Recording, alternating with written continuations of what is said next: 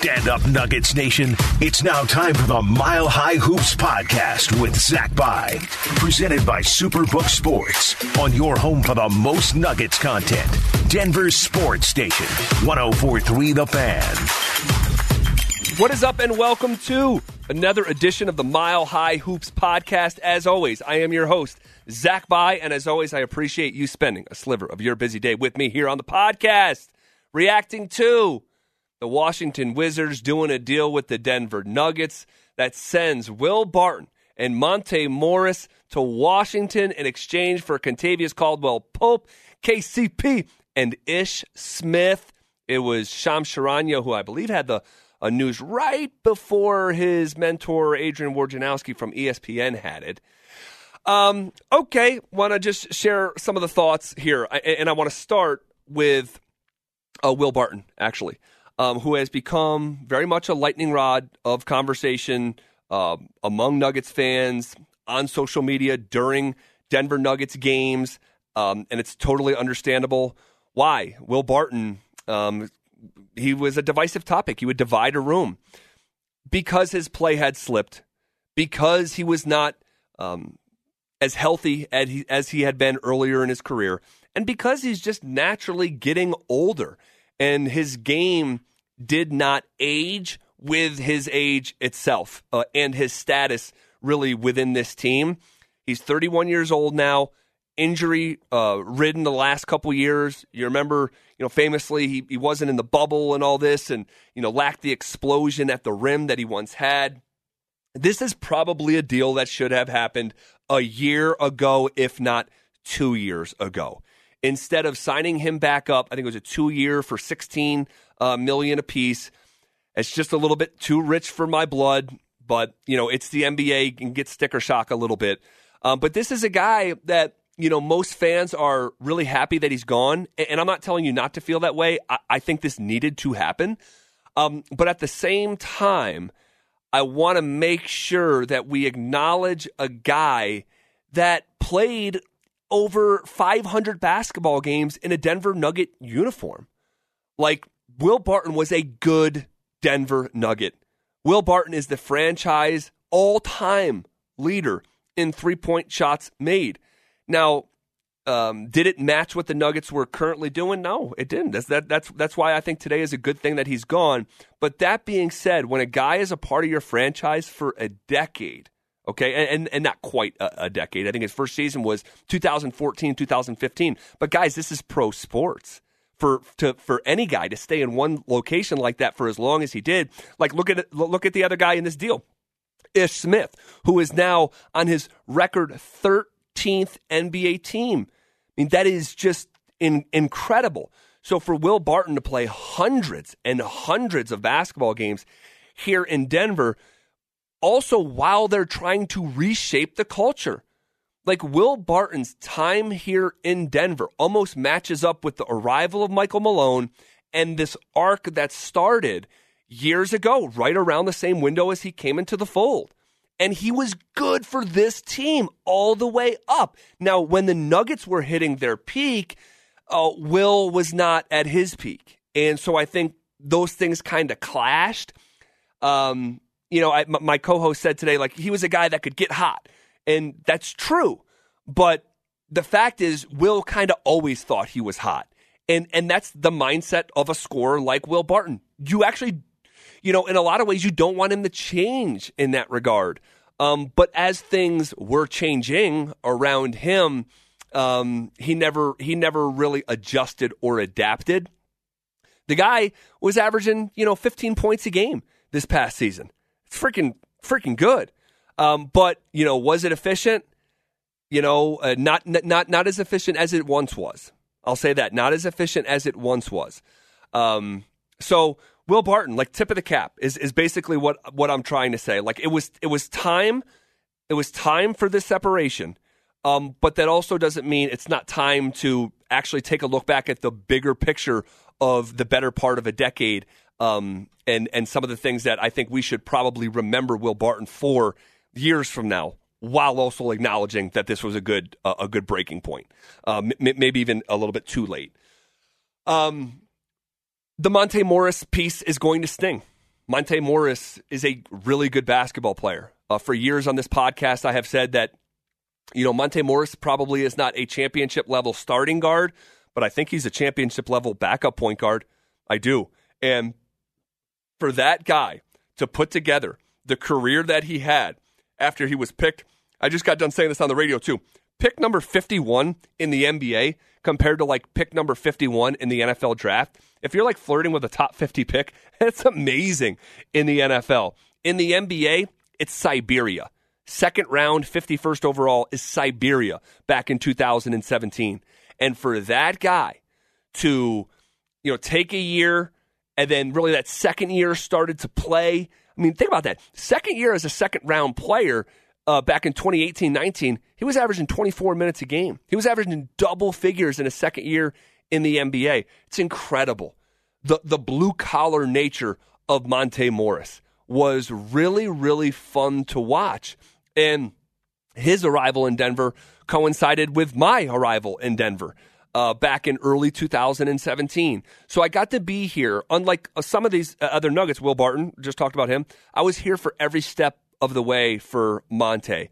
And you just credit that guy for turning himself out of thin air, uh, scratching and clawing, work ethic uh, um, on his way to, you know, getting 30 minutes a night for the Denver Nuggets. Now, this past year is probably a little bit too much for for uh, an ideal role for him uh, on a team that's trying to win a championship. But we know all about you know guys just having to play up and almost like not play out of position, but play out of their role and having to step up a little bit. And Monte was asked to do that, and he did. I mean, talking about a guy who shot nearly 50% from the field and was nearly 30%, uh, or, or excuse me, nearly 40% from three this past season.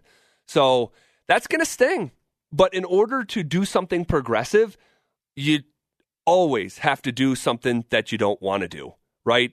And to make this deal happen, it was going to have to be Monte Morris. So you thank him for his time and wish him the best of luck in Washington, and hopefully he continues to develop as a pro and is around this league for the next you know five to seven years. Who knows? Um, but that one stings a little bit. That one stings a little bit. But in the fold is Kentavious Caldwell Pope. And that's really what this deal is about in terms of the incoming players. We'll, we'll see what happens with Ish Smith. Um, he's a fine player, but there's a reason that this is his 13th NBA stop. KCP represents something different. This is a guy that played a real role on an NBA championship team. And we saw that up close and personal from a Nugget standpoint in the bubble uh, as he was, you know, over 25 minutes a night for that group that went on to win a championship. Uh, this is a guy that is going to be hopefully a steadying for- force from the three point arc, who averaged, you know, 39% from three. That's better than Will Barton.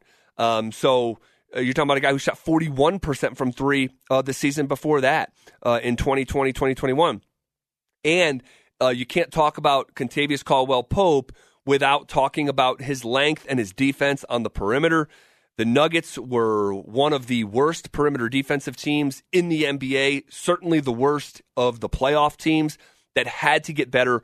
Will Barton, man, had deteriorated to such a degree defensively like it wasn't even like three years ago, Will. It was just an albatross on that end of the floor. And Kentavious Caldwell Pope, who's younger, who's who's 29 years old, um, and will be when this season starts in the fall, um, I think brings a, a, a younger player, an upgrade defensively, an upgrade from three. So I, I like the deal. Um, I know uh, I don't love the deal. I'm not in love with it. I don't think you know Washington was fleeced uh, by by any any sense. There, there's some people saying that, that, that that the Nuggets were fleeced on social media. I don't see that view of it either. Uh, I I can see a scenario where both teams come out just a little bit better uh, for a couple different reasons here. And for the Nuggets' perspective, you hope that defense, that length, um, in the playoffs in particular um, is is is an upgrade and is a progressive move.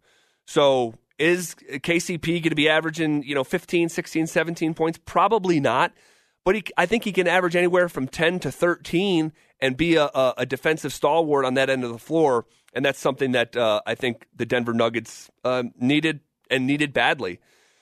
The other portion of of this trade is that um, you know a few years ago when Tim Connolly traded Torrey Craig, it was almost like a symbol or a signal, rather, that, hey, Michael Porter Jr., like this is now his pathway to play. It was almost like forcing Michael Malone to play Michael Porter Jr. I think this, in some ways, uh, is the same sort of deal for Bones Hyland. That when this team is is fully healthy, Monte Morris is going to be a backup point guard and a damn good one, right? But but he's going to be the backup point guard. I think we saw enough from Bones Hyland in his rookie season, being the first, you know, all all rookie team uh, member, second team, first time since Jamal Murray uh, half a decade ago. that that guy needs to play, and he needs to play a lot. The ball needs to be in Bones Hyland's hands with that second group, and, and who knows in time? Maybe, maybe he's with the first group uh, in time. But right now, I think it's again a signal that okay, we like what we have from Bones Hyland. This guy is going to play. He's going to play a bunch, and we're willing to part ways with Monte Morris, you know, and, and that team friendly contract uh, that Morris is on. I think he's making like nine million a year, or something to, to, to the tune of that. Um, and we're going to move on from that for for this. And look, it, it also deserves to, to, to be mentioned that Kentavious Caldwell Pope, Ish Smith, these guys are coming in with expiring contracts. So I think we're going to learn a little bit about the direction of this team, how aggressive this team is going to be in free agency. And I think some of that um, is going to be a litmus test in terms of the commitment to winning from ownership. Because Right now, you look at the finances of it. You get rid of J. Mike's contract, and I believe that was um, saving you eight million. You get rid of uh, Will Barton, who's making around 15, 16. You get rid of um, uh, uh, Monte Morris, and that's to a lesser degree. His his contract's a little bit more team friendly, but you're moving on from money. How much of that is to get lower on the luxury tax, or how much of it is to be aggressive in free agency. And right now, with the timing of this podcast, it's the day of the trade here on the 29th of June. Wow, about to turn the turn the page here in the next 48 hours of the month of July. But um, we're gonna we're gonna get to know a little bit like, okay, if if if this is ends to a means, uh, or, or excuse me, means to an end, and that's being aggressive in free agency, okay. Um, if this is just to get lower on the luxury tax, well, I can tell you it's going to piss some fans off, and you hope it doesn't piss Nikola Jokic or Jamal Murray off. Like if you get through three quarters of the way through the season, we're looking around like, wait, this was our plan. So there's work that still needs to be done, and once again, we're just going to have to show just a, a, little bit of a little bit of uh, patience here in that regard. So, and then also like also like D- does this does this open up minutes for some of your drafted players, or even a Colin Gillespie who's on that two wheel uh, two um, two way deal uh, out of Villanova? Got a ton of experience, five year player, four year starter. Watched literally every game. I shouldn't say every three out of every four uh, of of the games that Colin Gillespie played. Uh, as I had a hometown connection to Villanova, that was his teammate. Um, so I saw I saw a lot of Gillespie, and there's a lot to like about Gillespie. But you know, I, you know, what does it mean for Braun in minutes? You know, out of Kansas moving forward, we we we just don't know. We just don't know. Uh, I don't think it has anything to do with Peyton Watson. I can tell you that. But um, we'll, we'll just see. We'll just see. So we'll see what Calvin Booth does. But we're starting to, guys. By the way, learn a little bit about Calvin Booth and we heard about the ruthless. You know, he's he's shown an ability to be, to be ruthless, make ruthless decisions. I don't know if if Tim Connolly would have made this deal. Now, I, I, think it's reasonable to speculate that he would have felt like the Nuggets needed a shakeup. Um, but to the degree of saying goodbye to both Monte and Will, those were Tim Connolly's guys, um, and we just don't know the, the the answer to that question. Um, and really, nor is it relevant. He's in Minnesota, and we got t- Calvin Booth here in Denver. So, okay, uh, those were just some of the initial thoughts. We're going to check back in here, um, whether it's a little bit later in the week or early next week, about uh, some follow up moves. But those are just some of the initial reactions here today. Guys, I hope your week is off to a great start. If you're an Avalanche fan, uh, congrats. You got a world championship and a parade on Thursday. I hope everyone has fun, stay safe and we will be circling back here next week to catch up more on the Mile High Hoops podcast.